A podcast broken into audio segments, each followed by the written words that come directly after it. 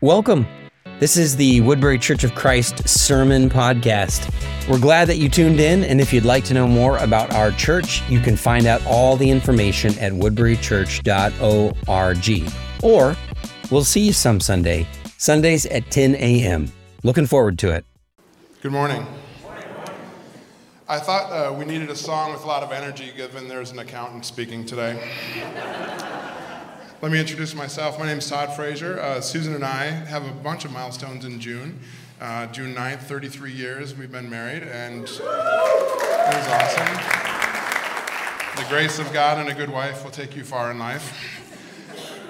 Uh, also, we've been members of this congregation. Middle of June will be 33 years that we've been here. So, uh, we, we mentioned I don't lead the finance committee, I'm on the finance committee. Uh, Lane and Paul and Phil and I, and we often get the question do you have to be handsome and athletic to be on the finance committee? clearly, the answer is no. So, but, but seriously, uh, they do uh, good work, Phil and Lane do a lot of work. Um, Phil and I were kind of going over some figures. He was checking my math yesterday on a few things, and he mentioned that May 16th was his birthday, and some of you forgot. Just some key numbers for you. I'm old enough to remember when the Mall of America first opened. And uh, when it opened, there was all this news about how many stores there were and people flying in from Japan to, you know, for a weekend to shop and all these different things. And there was one story that was kind of interesting, um, and it made us all feel good about being from Minnesota. Uh, and so they did this study where they took 10 wallets to shopping areas in LA and in New York and the Mall of America and they made it look like they accidentally dropped the wallet. And of course, it took 10 times to lose the wallet in LA. It took 10 times to drop the wallet uh, and lose it in New York City. And at the Mall of America, I think the number was something like after 23 times they hadn't lost the first wallet yet. And Minnesota, Midwest, nice, you know, they were picking it up. They'd probably still be at the mall doing the doing the study, If, it was probably a Packer fan visiting for the day and took the wallet. Hey, look, a wallet, and, and took it and left. And so I was thinking, well, maybe that's a good analogy for a sermon. We're Minnesota, we're nice. Um, if God drops his wallet in front of you, give it back. And then I thought, let's see, if we were parenting our kids and we gave them that analogy, would we call that radical generosity? Or would that's kind of the least you'd expect of them, right? Is to give back what someone dropped in front of them. And so I think we need to think bigger than that. Because it's not just our wallet that God gave us. I mean, it's our very life. Our ability to earn money, where did it come from? It came from God. And actually, if we look at the scripture um, on the first slide, Every good and perfect gift is from above, coming down from the Father of heavenly lights, who does not change like shifting shadows. He chose to give us birth through the word of truth, that we might be a kind of first fruits of all He created. And I think it's pretty impressive that if you've traveled this world at all, and you think of sunsets you've seen, and beaches you've been on, and mountains, and rivers and some beautiful lake in Minnesota. And God says, Of all I created, you are my first fruit. That's amazing. Does that sound like a person we can trust when it comes to making tough decisions? Patrick said a few weeks ago that when we focus on ourselves, we tend to have a view that we're in scarcity. But when we focus on God, there's plenty. We need to trust God's promises. And really, it's the greatest resource we have. So, any sermon that talks about giving has to talk about the goodness of God. So, today I want to talk about where can we look in Scripture to find a radically generous heart. I want to look at what kind of attitude will help us and free our hearts. And third, how could that impact this congregation? If you go to the next slide. Jesus, obviously, if you're in Bible school, you know this answer. Jesus is the answer to any kind of example that you need to look at. It really didn't take me very long to look at scriptures, either Jesus talking about himself or others talking about Jesus, to see a pretty quick list of how Jesus had such a radically generous heart. If you go to the next slide, these um, scriptures are just so obvious how much has been given to us by God, by Jesus, willing to do all these things. I'll focus on that last one. This is the Garden of Gethsemane. He was about to give the greatest gift that was the most sacrificial gift you can think of. And what was his prayer? Abba, Father, everything is possible for you. Trusting God. Take this cup from me, yet not what I will, but what you will. Think about what you do when you have to give something big, right? I complain to my friends, this isn't fair. Like, why do I have to do this? Like, why do I have to go to this? Um, right? This is my time. I want my free time. We complain, right? If uh, some of us do this, maybe not you, but I tend to lash out at the people that are around me. You know, he could have been, Jesus could have been yelling at his disciples. You guys don't get it, you know. I'm over here praying this prayer, and what were the disciples doing? Sleeping. Thank you guys. Appreciate the support, right? The Romans could have complained about them. He could have complained about uh, the religious rulers that were on their way to, you know, arrest him. Instead, what did Jesus do? This is from Isaiah 53 7. This describes, uh, it's a prophecy, but it came true. He was oppressed and afflicted, yet he did not open his mouth. He was like a lamb to the slaughter, and as a sheep before the shearers is silent, so he did not open his mouth. You know, one of the things that Susan and I, when we have an opportunity to talk to young parents, that we do is we say, hey, don't try to keep a list of who changed how many diapers. It's just like an, it's a number you don't want to track. And uh, don't keep track of what amount of the work that you're doing versus what amount of the work I'm doing. Because here's, here's the way the math works with parenting. If, if Susan gives 125% and I give 125%, we come up about 50% short of what you need to parent, right? The math doesn't work. It's all hands on deck. Don't make a list. Well, my point is let's not make a list to try to compare ourselves to Jesus, right? Because if you want to say, Am I generous? Of course I'm generous when I compare myself maybe to someone who's completely not generous. How am I compared to Jesus? Flip to the next slide. Let's look at Jesus' list. Okay. Let's look at my life. Sometimes I don't say what I'm thinking. I don't get drunk, right? Occasionally I read the Bible and pray if I've kind of gone through my entire series on Netflix, right? And I listen to KTIS instead of 93X. So clearly, I am sacrificially giving throughout my life. Let's not compare ourselves to Jesus, but thankfully, when it comes to Jesus, if you go to the next slide, we know what radical generosity looks like. Jesus focused on the joy to come. Do we do that enough? Do we miss the blessings God has in store for us because we're so focused on the stuff? He gave freely. He was silent about it. No complaining, no bragging, right? And when it was hard to give, where did he go? He went in prayer to God. That's how you move to obedience. I think when um, we look at why God wants us to be generous. Matthew 13 is, is great parable, right? And there's this, it's called the thorny soil, which I think probably is kind of hard to say over and over. So, what's another name we could give it? Let's just call it the American soil. And the American soil gets all tangled up in schedule and things and possessions and the deceitfulness of wealth. Could there be a better example than Solomon? Solomon had it all, right? And this is how, that next slide is how Solomon describes his life. I denied myself nothing my eyes desired. I refused my heart no pleasure. And yet, when I surveyed all that my hands had done and what I had toiled to achieve, everything was meaningless. A chasing after the wind, nothing was gained under the sun. This is someone who built buildings, he built the temple, he had uh, gardens. They talk about how many um, wives he had. He talks about throwing parties and then trying to one up it by having a bigger party. Do the modern day equivalent. Like everything he wanted to do, he did pickleball, golf, vacation. He was a foodie. He got out to all the new trendy places and he ate and he ate and he drank and he drank. And then he tried something else. What if I build stuff? People will remember me if I build stuff. And he built and he built, right? Added on to his kitchen and he remodeled the bathrooms and he did this and he did that. And put your modern day equivalent. And at the end of the day, it was empty. God's not commanding us to store up treasures in heaven because he needs something from us.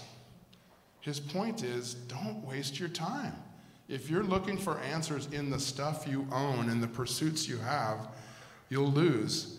Solomon goes on in Ecclesiastes 12:13. Go to the next slide. Now all has been heard, and here is the conclusion of the matter. Fear God and keep his commandments, for this is the duty of mankind. You know, we often um, think about what our duty is. And as Christians, we look to Ephesians and we see this great verse in there for we have been saved by grace, right? It's a free gift of God. It's not by works so that no one can boast.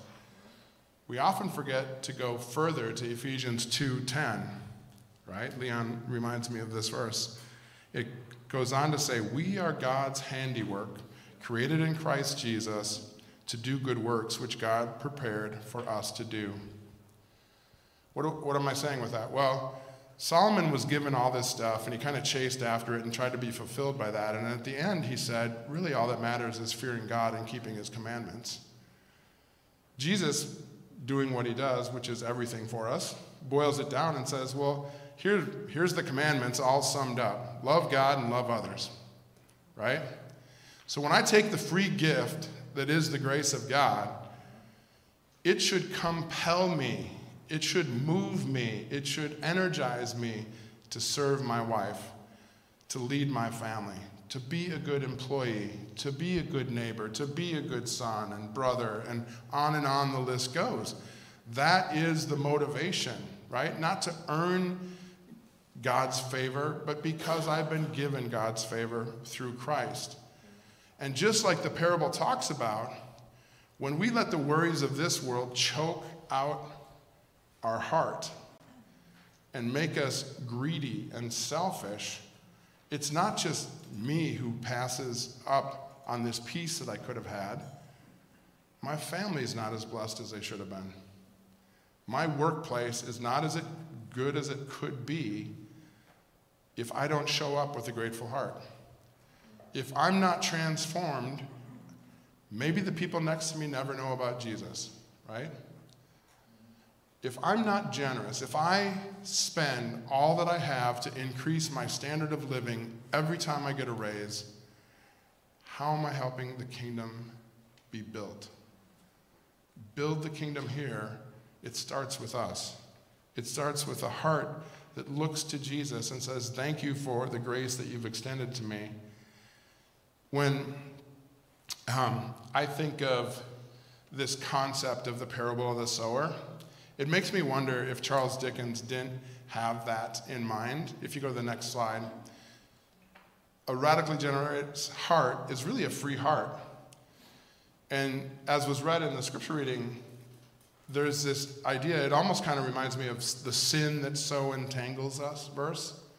Is we're just entangled in our daily lives so much, we're not transformed, we're tangled up, and, and we're not free, and it weighs on us.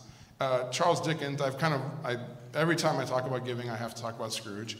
And I really missed an opportunity. Um, Alex Ritchie isn't here today, but I could have just had him be the ghost of Jacob Marley and come in here in his deep voice and, and kind of speak out what he does. And, and if you think of uh, Scrooge is sitting there and Jacob Marley comes back, I mean, Dickens changed how people think about Christmas. He literally changed how people celebrated.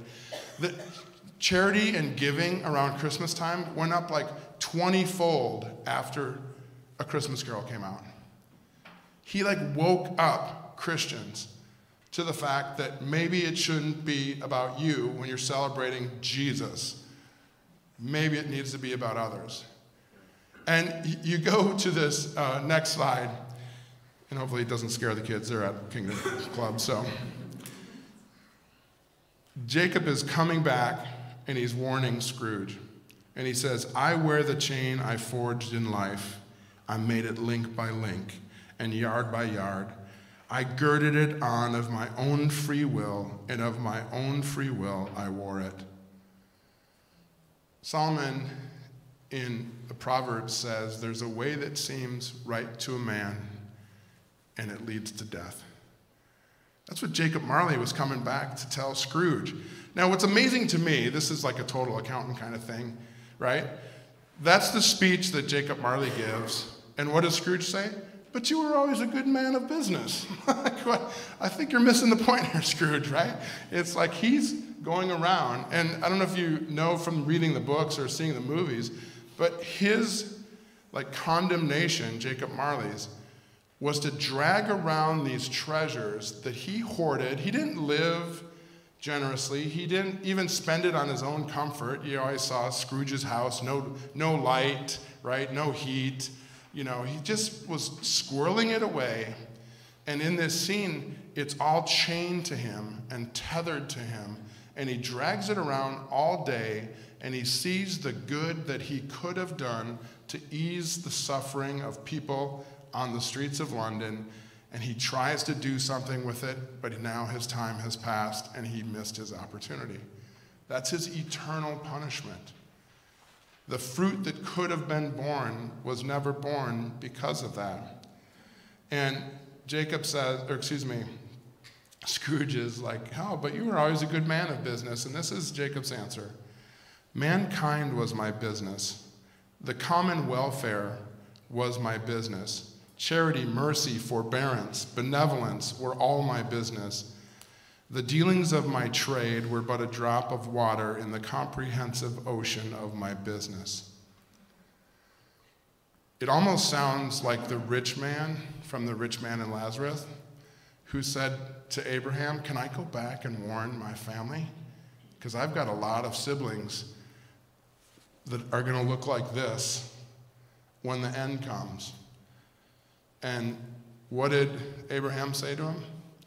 If they won't listen to the prophets, they're not going to listen to you. Right? Let's not miss that opportunity, right? Let's not be tethered to our belongings. So, what does radical generosity look like? In uh, current examples, um, it's, it's amazing that, um, and let's go to the next slide. I don't think you need to look at that the whole time.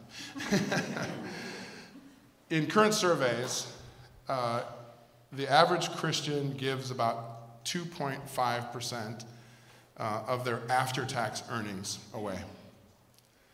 As a point of comparison, during the Great Depression, what do you think that number was? Higher or lower? It was higher, 3.5%. I think it's pretty clear that we've got a generation of Christians that are pretty comfortably living in America. I think it's important to note that all of us should sit back and think about this. Why not the one percenters? How about they take care of the generosity? Right? They've got the wealth. You can give out of wealth. Well, that's a good point. In this world, if your annual income for your household is $39,000 per year or more, you are in the top 1% of the world's wealthiest people. Do we forget that when we live in the suburbs? We absolutely forget that. And so when God says to us, um, hey, be careful, don't be hanging on to that stuff, it's not because He needs this stuff from us if you go to that um, Acts 17, the God who made the world and everything in it is the Lord of heaven and earth and does not live in temples built by human hands. He's not served by human hands as if he needed anything. Rather, he himself gives everyone life and breath and everything else. For in him we move and we live and we have our very being. God doesn't need us right, to give anything to Him. But He knows for us to really have joy and a heart that actually feels good about what we're doing with the blessings we've been given, we need to be generous. And so, what would a radically generous disciple at this congregation do for us? What is possible? You know how the budgeting probably goes is like you go, what do we have to spend our mon- money on? And you kind of cover what you have to spend your money on. And what's left to do things that are expanding missions, expanding the outreach in the community, uh, supporting even further the missionaries that are out in the field. It, it has to wait. It has to wait until the budget has enough to cover our base. So each year, April 1st is when we start our, our budget period. And for the first time in many years, we're coming into this year and our cash reserves are pretty much gone. And, and I'll talk about that and why that's true. But on April 1st, this congregation had in the bank $64,000. It's actually not bad. It's two months of our spend. So that's a pretty good reserve to have. Dave Ramsey would be proud, right? and I'm going to talk, though, a little bit about the things that we've been doing and, and, and need to do that um, make me say that we are kind of in a need on a go forward basis. But first of all, I think it's something that Susan reminds me um, when I'm speaking is don't be sad, don't be angry. And then she also says, be thankful. And I'm very thankful for the generosity of this congregation. We see it in many ways. Over the last um, few years, we paid off the mortgage. So pre pandemic, you know, this land, this building, the wonderful van that may or may not have a catalytic converter, no debt. okay? We um, are not in a commercial area, and so Wi Fi, in order for us to get it, we had to pay $10,000 so we could get Wi Fi, not just for us when we're here, and you're thinking we didn't get much for 10K, I know. But it does help when we're all not here for our staff to do their jobs throughout the week. Uh, the quality of our water wasn't great, and so we added a filtration system. And I, when I say we, I mean Joey. And it cost us $4,000, but it would have cost us a lot more if not for him. We put in a new parking lot, sport court, lights, all that, $200,000 paid for out of our cash reserves. No more loan. We didn't have to go to the bank. We thought we might have to, but we didn't. And we've been waiting for the city of Woodbury. They've been telling us, as long as I've been here, which is over 30 years, hey, there's going to be some big changes, and there's going to be road changes, and there's going to be city water, city sewer, and what comes with all that stuff? Assessments. And even though we're you know, not paying property taxes, we still have to pay for those assessments. We were thinking at one point, based on what the city told us, it could be $150,000, $200,000. When it was all said and done, this is a praise God moment, it was $22,000. And that included some money that we were able to offset because they um, rented our land during construction and they also wiped out all of our trees and they gave us some money for knocking down our sign. So, sometimes with the city, there's blessings and there's curses. But I thank God that that result was good. And you know what happens when you pay off your mortgage and then you pay a big expenditure? What happens at home? Your furnace goes out. Because that's the way it works. And $4,000 on the furnace, and of course, it would have been even more if not for volunteer labor. We hosted a marriage seminar. You notice how we don't charge for stuff? That's because we want people to come. Marriage seminar, childcare provided, food provided, free. Every year, VBS, free. Vacation Bible School typically has more kids from the community than from our congregation, or it's about even 50 50. That's what God calls us to do. We're happy to do that, right? Don't forget, like, all these things that have happened, like, someone built this here, someone built this, someone built the sound booth. The Verhoeven family sitting back there, countless hours. Through COVID, how did we stay connected? because of the Verhoeven family. Online, you know, taping this, not just giving their time, but, you know, um, we'd spent five or 10,000 over each of the last years to update that, but that number would have been so much better if not for the Verhoevens. And if you think of it, no special contributions, no plea for help. Just because of the generosity of this congregation, we met those goals. And it's not surprising then that after all that spend, we really are out of cash reserves. We are ordering new chairs. For some of you, that's an amen moment. Those of you that have the back pads, bring your own cushion and stuff like that. So, um, you know, and we paid 10,000 down last year. It's 10,000 more when they arrive in July. We're finally going to have a sign. Some of you that are new maybe not know you worship at the Woodbury Church of Christ. It's going to be on a sign. finally going to be on a sign so that people know. I, this is like, you know, when I, I, teach class at Bethel, like when you say what class it is and someone gets up and leaves, someone's like, wait, I'm at the Woodbury Church of Christ. so we're going to have this sign. And it's, you know, we've paid some down, but we have to have electricity run to it. We have to have building permits because we live in Woodbury. And you have to have a, a base that's made for brick, out of brick and all that. And that's going to basically take up our cash reserve. All those numbers would be much bigger if not for the firm of Edwards and Frederick. And I've made this joke before. Um, very unlike Scrooge and Marley, Edward uh, Edwards and Frederick firm, here's their motto no job too big, no joke too corny. and they're just constantly doing stuff for us. And as we look forward, this is what we thought. We have an incredible staff. It's not common for churches of our size to give health insurance or life insurance to their staff. Really? The kingdom of God people are in the ministry and we say, hey, good luck, live by faith, hope you don't need to go to the doctor. No, we're happy to provide that. Do you agree? Yes.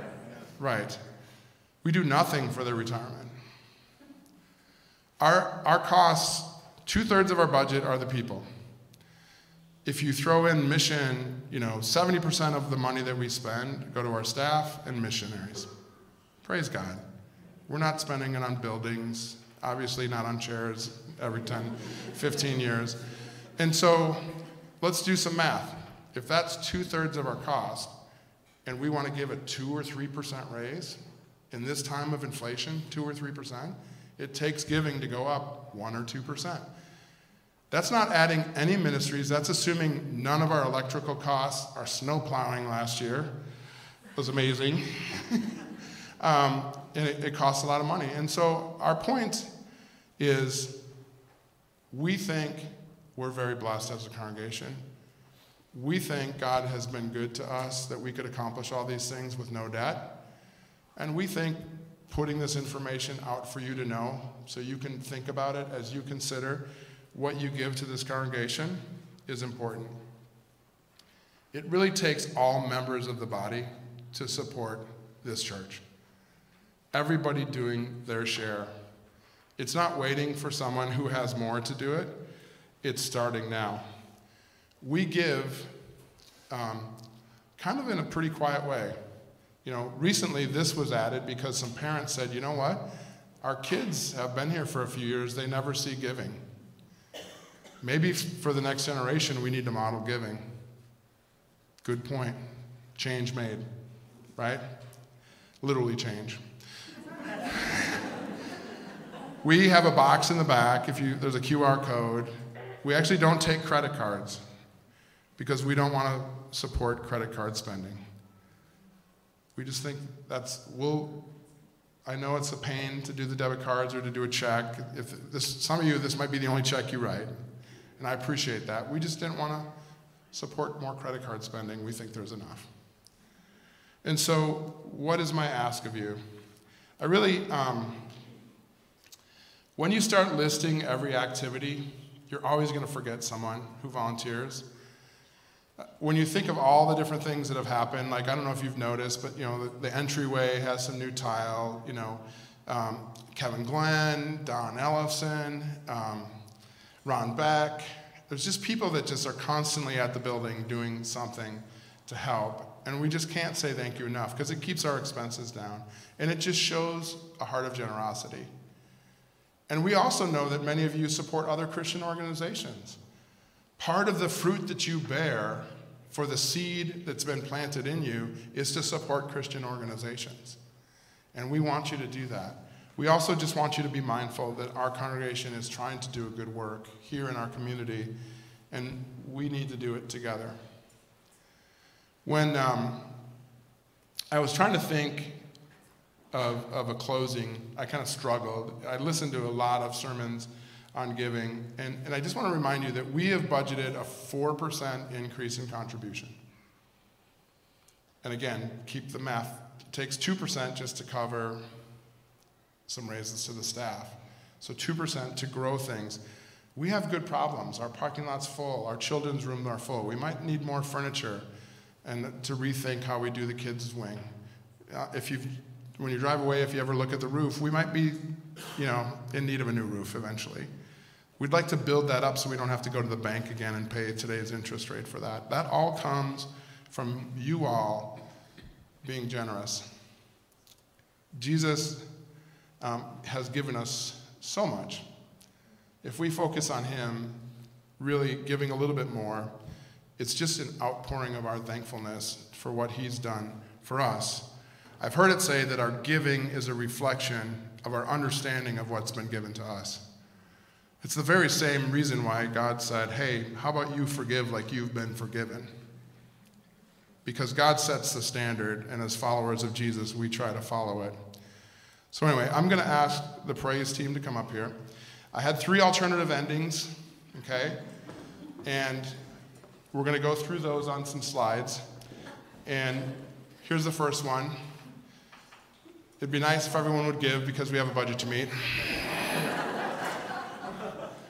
Next, Chip Ingram said this. It was on a Right Now Media podcast.